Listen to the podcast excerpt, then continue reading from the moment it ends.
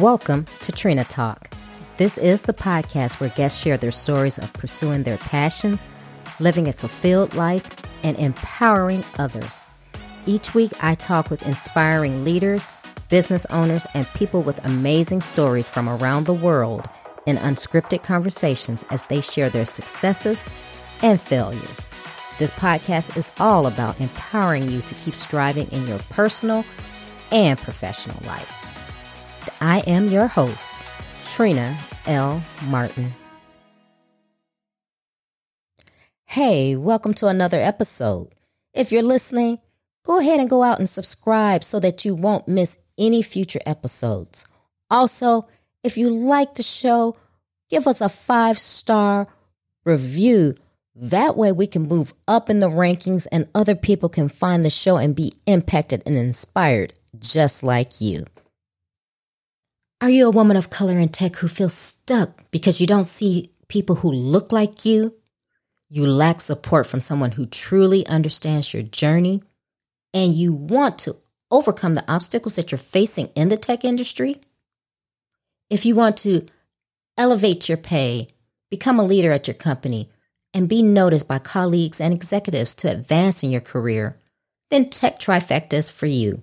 It's my 3-month coaching program, and it's now open. I'm only accepting a limited number of people to the program, so apply today. Apply at tlmintl.link/Tech Trifecta. My guest this week is Dr. Steve Yacovelli, also known as the Gay Leadership Dude. Steve is the owner and principal of Top Dog Learning Group, a learning and development, leadership, change management, and diversity and inclusion consulting firm based in Orlando, Florida, with affiliates across the globe. Steve is also an author and speaker. His latest book, Pride Leadership, Strategies for the LGBTQ+ Leader to be the King or Queen of Their Jungle, came out in June of 2019. With over 25 years of experience in leadership, strategy, organizational learning, and communication, Steve is a rare breed of professional that understands the power of using theory and applying it to corporate settings to achieve business results. Oh, and he's quite fond of dogs too. Hi, Steve. Welcome to Trina Talk. Hello, Trina. So excited to be here. I'm excited to speak with you. You are very interesting, but how I always start off the interview is I ask my guests to tell the listeners who they are and what made you the Steve that you are today. Ooh, I like that. Well, hello, everyone. My name is Dr. Steve Yacovelli, pronouns he, him, and his. I am the owner and principal of Top Dog Learning Group. We are a boutique learning development, change management, and leadership consulting firm that focuses a lot on diversity and inclusion based in Orlando, but we kind of go all over the world. And I'm also known as the Gay Leadership Dude. So there's that whole trademark R on that title as well. And I would say there's a lot of wonderful contributing factors to what's made Steve at this day and age. But I would obviously, like so many people, cite those who are in my family, but it's not just the biological, it's the family I've created over the years have all had wonderful influences and supported me on my journey on this wonderful life. Wow. Very interesting. And what I like about you is the fact that you have this learning and development company and leadership, and you know, that's kind of my passion as well. But, you know, you said you started your business while being totally authentic. What exactly does that mean? You know, when you look at some of the latest research in leadership, those leaders who are their authentic selves in the workplace are much more successful, and that can be taken in a whole bunch of different ways. But for me, you know, I've always been out since I started going into the professional world 3 years ago. I'm just kidding. I'm a bit older than that, ish. No, it's been about 28 years I've been in the professional space, and it's been about as long as I've known my authentic self. And I think for all of us listening, that power of being your authentic self within the workplace and beyond cannot be underestimated. And I think we all should be our authentic selves in that workplace. You know, I love that. And the reason why I started that question out is because my space is advocating for women of color in tech, because that's where my, life started. And you're so right. Just showing up as your authentic self. And you probably can relate to this by being a gay man, but by being a woman of color, especially a Black woman of color, I wear many, many faces, right? Yeah. And a lot of people don't know this and understand this, but, there's the Trina that may step into the office. There's the Trina that's, in her own business, et cetera, et cetera, et cetera.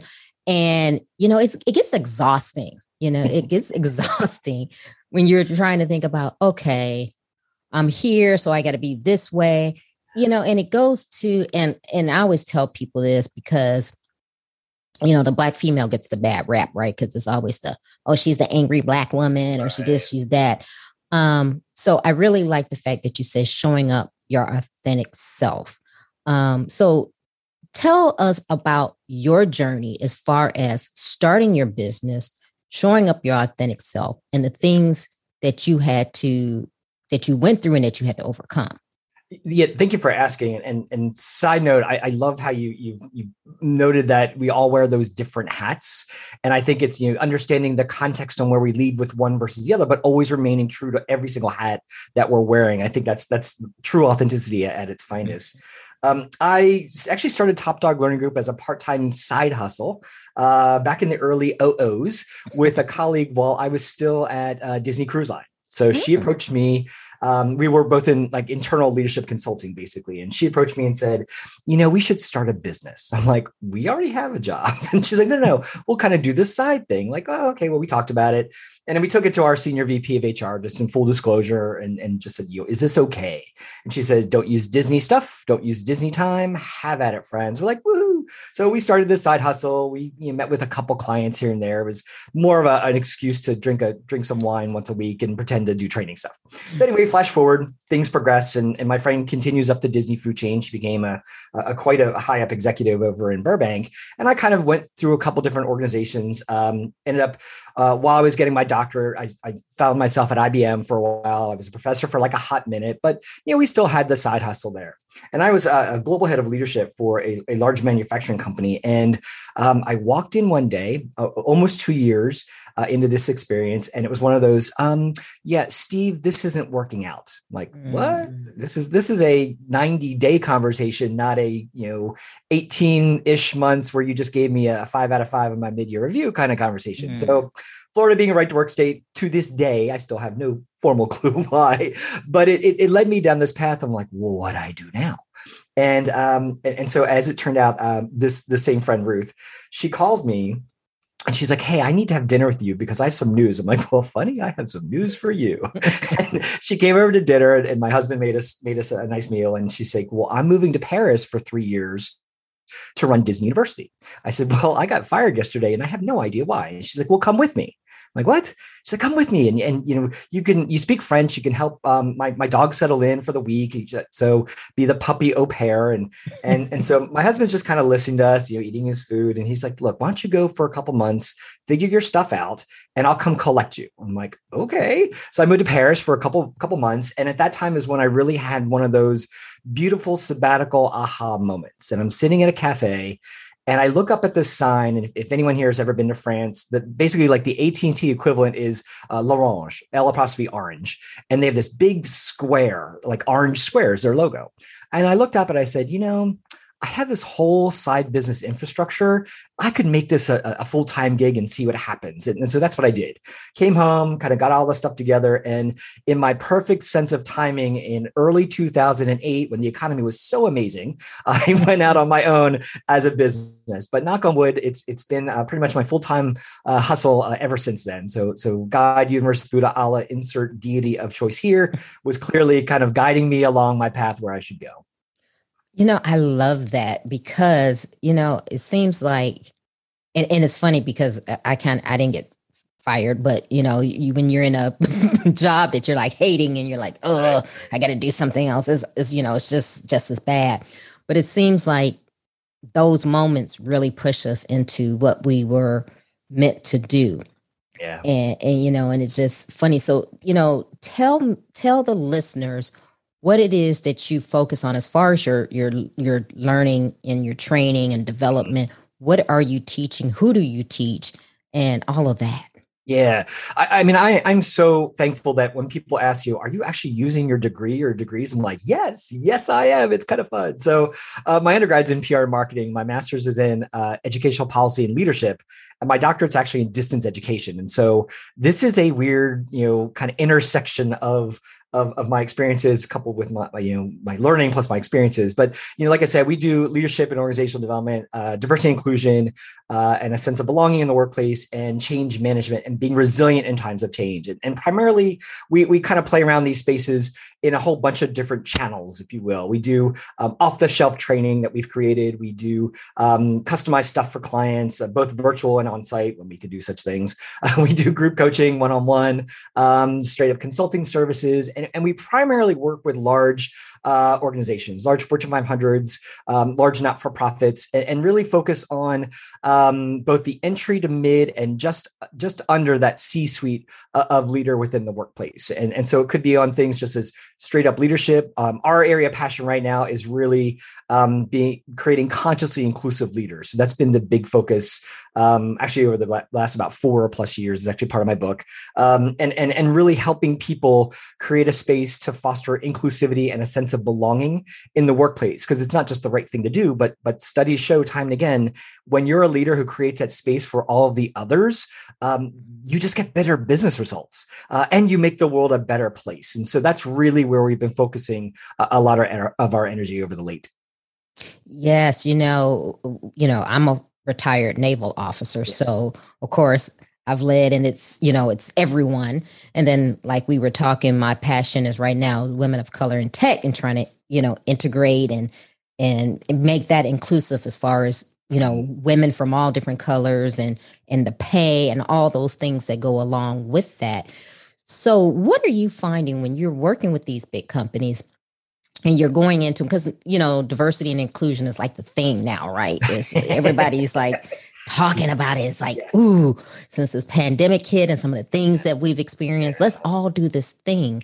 Are you finding that companies are really authentic with trying to do that, or is it just the hype for the moment? Yeah, Trina, that's a gorgeous question. And I think it varies. I'm fairly fortunate when we go into it, you know, it's Top Dog Learning Group, but I'll be frank, I don't approach any of our solutions from a learning perspective. It's really change management, which has a learning component in it. It has, you know, communication strategy, executive stakeholder strategy, all those good things.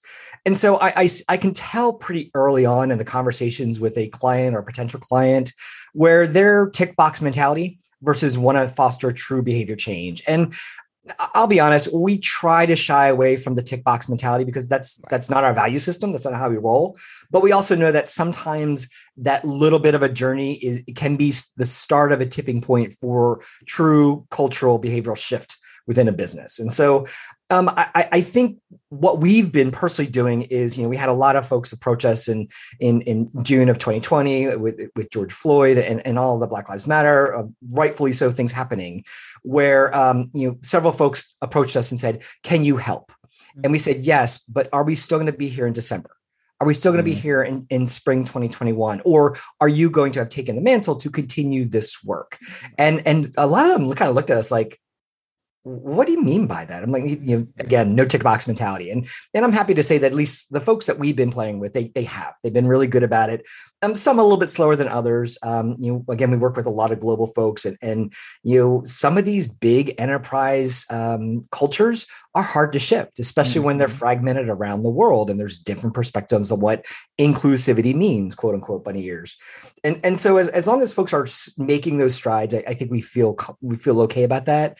But we also know that some people come into our sessions or our workshops or our virtual things, and they're voluntold to be there. Right. You know, and you could just tell. And so, you know, we try to meet people where they're at to show them that, you know what, if you think about inclusivity in a business, there's 3 different buckets you're kind of playing with on a continuum.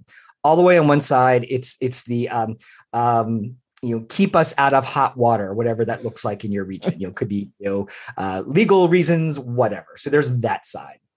all the way on the other side is it makes the world a better place. Obviously, I think you and I sit in that camp and we see that value. And kind of in the middle there is, you know what, it's good for business. Right. And I always try to approach folks and say, look, you know, you might be voluntold on that other side. You want to keep out of hot water. You might be on the other end and say, you know what, this is good for the world. I said, but I'm going to ask you all to at least hit me in the middle where this is good for your workplace. And we want to start there and see where things progress. And usually I can get people on board there. And, you know, I wouldn't say by the end of the day, if we're doing a day or whatever it looks like, but they've moved even one spot closer to, it makes the world a better place. And that I feel that we've gotten a little bit of headway to kind of help move the needle. Mm. That's, you know, that's great. And that's really amazing because we need businesses and companies that are doing more than just ticking the box, right? We want the true, sincere businesses, because like you said, that's the only way that we can grow and make the world equitable and better for everyone, not just, okay, so we have this heat, so let's do this until everything dies down and then we'll, you know, be fine. So when you're going in, how are you received as far as when you're telling them, okay, you know what, this is what you need to do to get yourself going? Are they looking at, because most businesses are like, oh, we're fine. Yeah. Yeah. And this is where my white advantage comes into play. And I'll be frank, and my white and my maleness can come into play. Mm-hmm. But then you throw in, oh wait, by the way, you're a minority because you're gay. Oh, okay. And so it's this weird, and I hate that this is true. However, it works. The message can be the same from like 20 different of us, but people will listen to the one that they want. Right. And so, you know, we kind of use that to our advantage at Top Dog Learning Group. I mean, we are a diverse group, but we really tried to help meet folks along and kind of move them forward. And some of them look at me like, you know, what's this white dude talking about diversity? so we, and that's fine. You know, we start that conversation. I always come out probably within about the first 10 minutes of our conversation, because, you know, that's one of the differences with being an invisible minority. You know, as with people with neurodiversity and things of that nature, you have the option to disclose that. And I think that's where we all have that opportunity. I also always go into the definition of how we perceive diversity. And for us, and I learned this when I was teaching this kind of stuff at Disney, we play around with what's called the 5 layers of diversity, by Garden Schwartz and Rowe, these two amazing women in the Los Angeles area. They said, you know what? There's a big definition on diversity and inclusion, specifically diversity. And what does that mean? And so they kind of organized it into 5 layers. You kind of think about it like a bullseye. And so they say, you know, at the very core, and I actually happen to have a video or a visual if you're looking. But if you think about it, at the very core of all humans is our personality. You know, no one will be the same. There'll only be one Trina. There'll only be one Steve because of our personality and our experiences. So that's the core of what makes each individual unique. And then you say the next layer out is called the internal dimensions. And that's stuff that we often go to. And I kind of identify this with clients when I'm first working with them. And it's things like gender identity, race, ethnicity, sexual orientation, physical ability, your chronological age. And for the most part, these really don't change throughout your lifetime. Obviously, your age changes and your physical ability could possibly change. But these are the ones that kind of stick around. And these are the ones where when I initially ask a client, you know, how do you embrace diversity? Like, oh, we're good. We got blank month. It's like, oh, okay, good start. But, you know, there's that. And then we start to go out to what's called the external dimensions. And these are things that by design will change, but they still influence how we look at the world. Things like, you know, our income, our religion, our physical appearance, our habits, recreational, education, work. You know, these sometimes change, and our appearance, for example, can change daily, but they still influence how we look at the world. And then Garden Schwartz and Rowe say organizational dimensions. So now in the context of the business or the workplace or whatever. So, you know, I'm in marketing, I'm in sales, I'm union affiliated, I'm not. I started doing the thing called legacy organization because I work with so many large corporations that M&As, mergers and acquisitions happen. And you see the cultural difference between company A who bought company B and how they kind of sometimes have almost this weird internal like turf war thing going on. But that, again, all looks at how you perceive the world and how you kind of react within it. And then their last thing is fairly new, actually, because it used to be 4 layers, now it's 5 layers. And they talk about country of operation. And so it's, you know, where you're physically located, how that impacts how you look at the world. So it's, you know, the values of that particular country, the political system, the language, the laws, the social structure, et cetera.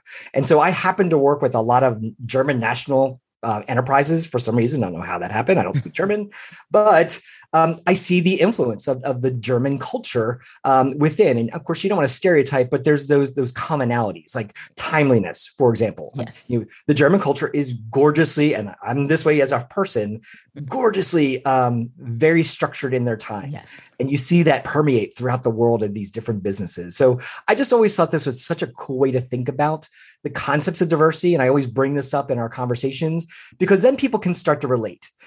So the white folks in the room are like, oh, okay, I can kind of relate now because I'm a parent. And so you get them a little bit, then you start to help them understand. Obviously, some of these impact how we look at the world much bigger than other things. But, you know, one last story, I was working with a client and they knew this. And they're a manufacturing client. And they were so excited because they had their product development team. And they're like, yes, we're so cool. We got all these different ethnicities and genders on our design team. I'm like, fantastic. Well, when they finally got to market with their widget, they realized they forgot a diversity facet. They forgot handedness. So they spent all this money creating this thing and forgot to see if there's a diversity of ability, meaning left-handed versus right-handed. And if you were left-handed, you couldn't use this thing.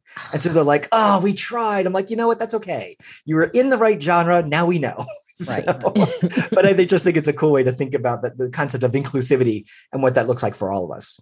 You know, and that's very, very interesting and so true that not only is the inclusivity things as gender, race, sex, all that, it goes down to, like you said, left hand, right hand, you mm-hmm. know, and that's something that I never thought about. And probably most people don't, because that's not something that you just don't think about it. I mean, and if you think about it, even growing up, it was, oh, you're a lefty. Oh, you know, it was like some freak of nature because somebody was left-handed, you know, and it's like, well, why?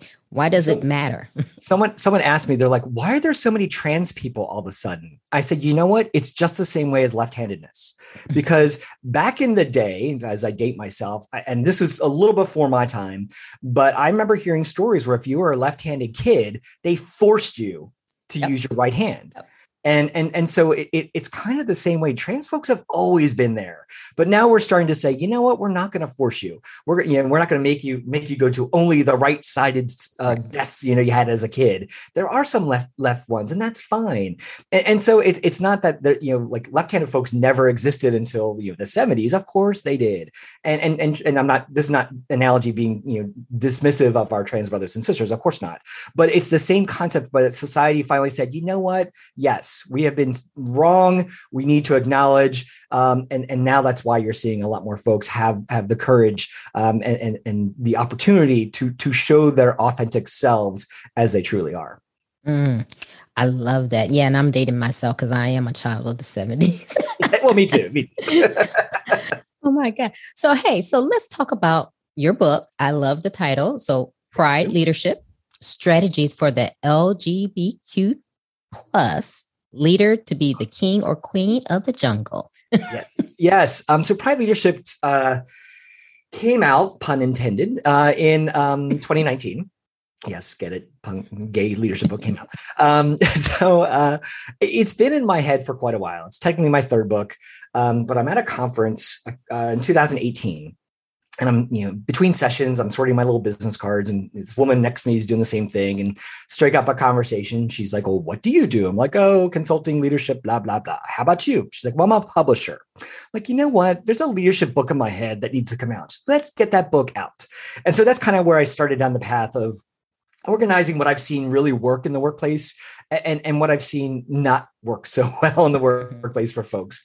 And so started identifying things. And then I do a lot of volunteer work for advocacy, equality, especially for the LGBTQ+ community. And so do you remember, Trina, Sex and the City? Yes. Okay, so Carrie Bradshaw, for those who don't know, was one of the main characters, and she was an author.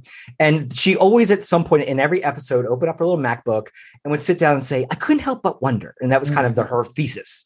And so I couldn't help but wonder, as I'm watching all of my queer brothers and sisters do their leadership stuff, if there's a difference in their opportunity to approach it. And so that's kind of what Pride Leadership led to. So I went from being a generic leadership book to one kind of through the rainbow lens, as you might say, to seeing, is there something about being a queer person and exercising your opportunity to look at these 6 leadership competencies. So I talk about authenticity, courage, empathy, communication, relationships, and culture. And yes, there's 6 because it makes a rainbow flag. Isn't that pretty? No, I just made, these are the top 6 I've seen over my 30 years in this space. But let's take authenticity, for example, since we talked about it a few moments ago.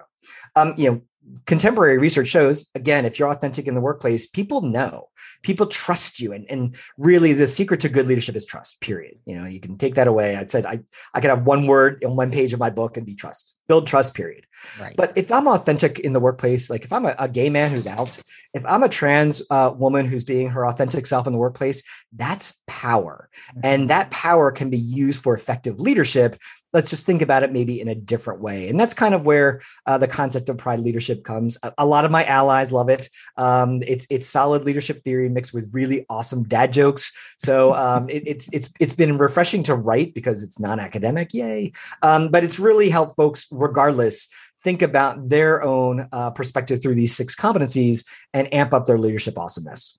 I love it.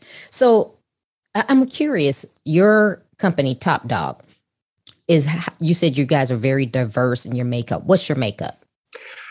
So I use a lot of 1099 contractors. So that's been the fun thing about having been internal to like IBM and Disney, because people go on their merry way and you kind of keep ties with them, and a lot have gone on their own. So that's great. So it ebbs and flows, quite honestly. We are heavily on the female side. Just out of happenstance. We have several folks of color. There's, I think right now, 2 of us who identify as members of the LGBTQ+ community, but I'm open to all dogs, if you will. The breed doesn't matter, but I just want to make sure that we don't set it at the balance off one way or another. So we're pretty good mix. And you could see that on the current website, who's kind of playing in our doghouse right now. Oh, I love that, playing in the doghouse. Dog puns are easy when you have this business. I love it. Okay, Steve. So we're getting ready to hit our questions. Are you ready? I am ready. Oh, see, you hesitated. Oh, it's because I was getting water. You hesitated. Don't blame it on the water. Okay, here we go. Who or what motivates you? Oh, that's a great question. I would say I have a lot of intrinsic motivation.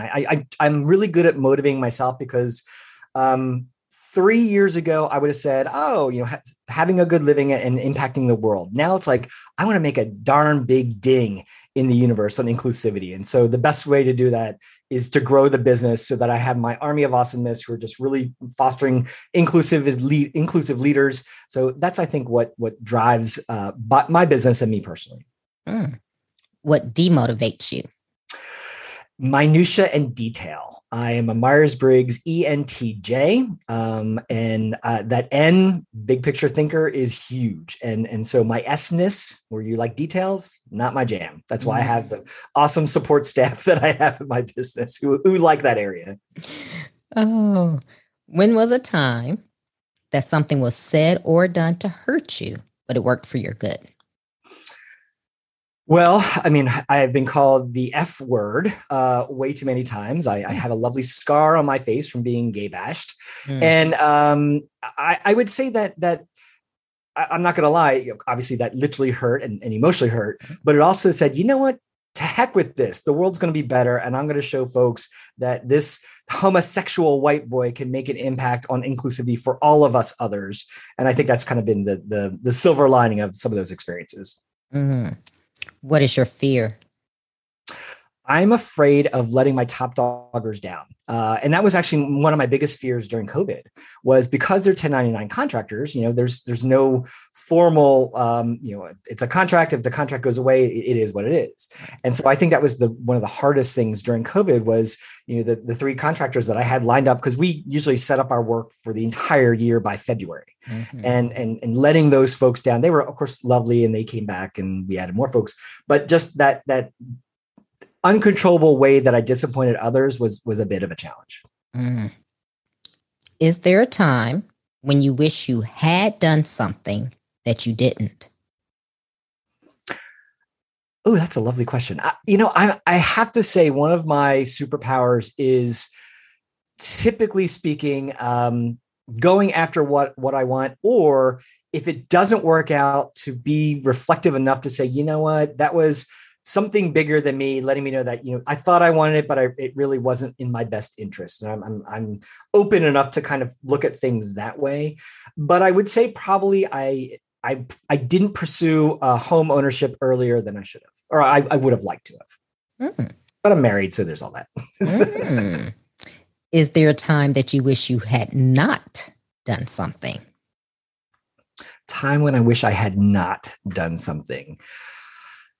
There are times early starting my business that I was like, what that insert, whatever here, am I doing with this? You know, it's an economic downturn. I'm barely trying to make ends meet. And like, why am I doing this? Why am I not going and getting a quote unquote real job? Mm-hmm. And, you know, and then you throw in, imposter syndrome, which I think a lot of folks in this world have that. And I think that's the opportunity is to get through that. And luckily I did, because, you know, it's almost 14 years later but really getting through that and getting out of your own head so that you don't kind of fall victim to that imposter syndrome and some of those situational thoughts. Mm. What is your definition of success? I define success where you are making an impact on the world and you're leaving it better than you found it, all the while being able to support your family and those around you so that they can do their passion or their work as well. How do you recharge? My dog, I had two. Unfortunately, my canine daughter passed away earlier this year. But I love my son, my canine son. Obviously, my husband, we've been together 23-ish years. So we're completely opposite in a wonderful way. And so he's been a fantastic support system. I do enjoy a bit of wine, especially if it's a chili by the fire pit and here in Central Florida. And I also love writing. And I didn't think I would, which funny that I have three books, but the first book was my dissertation, which was horrible. The second book I self-published, which for some people, they have great success. I did not, and it was not fun. The third book, I had like a real publisher and a whole, you know, editorial staff. And I'm like, this is cool. And I find myself, I'm actually working on the next book now because I find that really enjoyable and fun. What are you awesome at? I am awesome at being silly. And I think that's a superpower given some heavier times or even heavier topics that we bring to the workplace. You know, diversity inclusion is stupidly passionate for me, but I also know that you can have a lighthearted approach to it so that others can approach it a little bit differently. And I get that from my father. He's one of the most awesome, silly men in the world. And I'm happy that I carry on his silliness into the next generation. What legacy do you want to leave beside the silliness? I was going to say silliness. I want folks to say, oh yeah, that gay leadership dude helped me think about things differently, or, you know, opened my eyes to look at my own superpowers, whether I'm gay or straight, it doesn't matter. And I think that's kind of the legacy I will share. I was, we just came back from holiday and, my husband and I were having a drink outside at this place. And this gentleman came up and he's like, "Excuse me, I'm sorry to interrupt. Aren't you the gay leadership dude?" I'm like, "What?" And he had been on, he'd seen one of my keynotes and actually read my book. I was like, oh my God, like that just warmed my heart. He said, can I take a selfie? I'm like, absolutely, tag me in it. And like that one, that's just very flattering. But right. Two, that means I'm making a difference. Right. People remembering, not just me, but the stories that I'm sharing and the empowerment I'm hopefully helping fan the flame in them. Because everyone has these powers. They just have to exercise them. And I think that's the legacy I'm hoping to continue to lead. Oh, I love that story. Tell the listeners where they can find you, your website, how they can connect with you, if they want to do business with you. Yeah. Give us the whole spiel. Yeah, it's pretty easy. We finally got to the one-stop shop where you go to topdoglearning.biz. There you can find information about my top doggers, ways to get a hold of us. We're pretty active on the blog. So you can see some of the stuff out there. You can see stuff about my book, Pride Leadership, and the different ways you can consume that. Side note, you'll also get a link to the audiobook, which I have to say I proudly and painstakingly did myself. I was going to outsource it, but my producer, her and I were talking. I'm like, okay, I have a whole chapter on authenticity. That's kind of crappy if I outsource the whole thing and someone else is telling my dad joke. So we did this at the beginning of COVID, and I actually had to do it on my own in the quietest place in my house, which of course was my closet. So my gay leadership book was read in the closet. You know, I laugh hard because I actually read my own book too for the Audible version, and it is painful. Painful.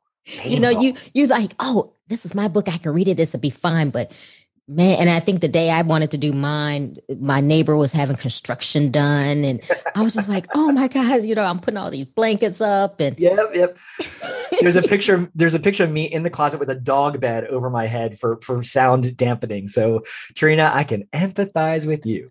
Yeah, it's for you guys who don't know, yeah, it is painful. All right, Steve, it's been a joy speaking with you. Thank you for taking time out of your day to, you know, be here on Trina Talk with me. This was lovely. And thank you for all the work that you do, Trina. I think it's super important stories that you're bringing to light, and continue the awesome work.